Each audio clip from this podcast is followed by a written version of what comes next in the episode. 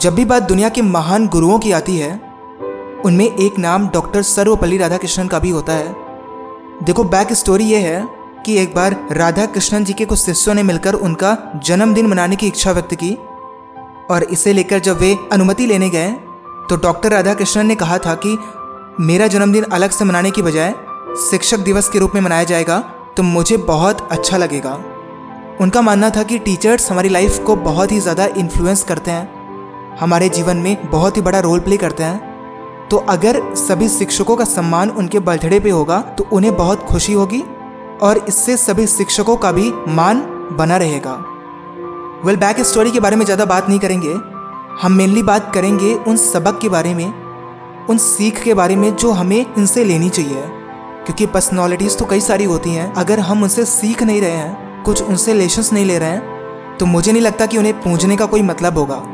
अगर हम उसे सीख रहे हैं तो बस वही बहुत बड़ी बात है। तो कुछ बातें हैं डॉक्टर सर्वपल्ली राधाकृष्णन की, जो आपके जीवन को बदल सकती हैं। ध्यान से सुनिएगा। ये कहते हैं कि किताबें पढ़ने से हमें एकांत में विचार करने की आदत और सच्ची खुशी मिलती है। पुस्तकें वो साधन है, जिनके माध्यम से हम विभिन्न संस्कृतियों के बीच पुल का निर्माण कर सकते हैं। इनके अकॉर्डिंग बुक्स हमारी लाइफ में बहुत ही मेजर रोल प्ले करती है।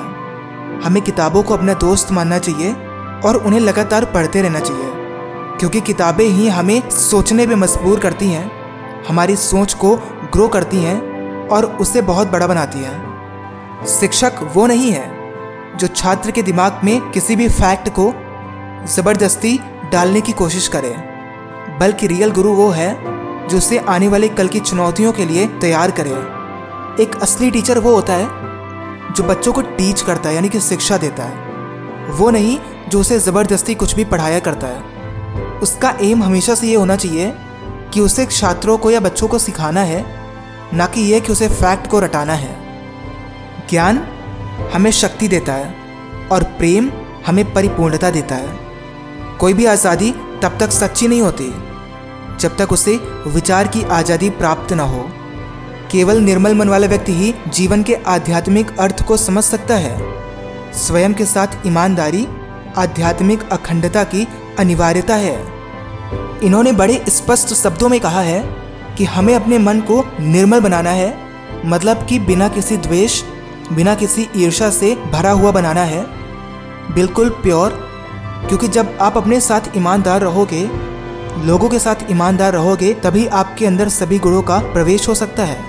वेल, ये थी कुछ ऐसी बातें जो डॉक्टर सर्वपल्ली राधाकृष्णन हमें सिखाते हैं और वो ये चाहते हैं कि हम इन्हें फॉलो करें। सो, टीचर्स डे को सेलिब्रेट करिए, पर उससे भी पहले अपने अंदर इन क्वालिटीज़ को लाइए, क्योंकि अगर आप इन क्वालिटीज़ को अपने अंदर लाते हैं तो आपकी लाइफ ऑलरेडी बहुत ऊपर आ चुकी होगी। याद रखिएगा एंटिल देन बी अनस्टॉपेबल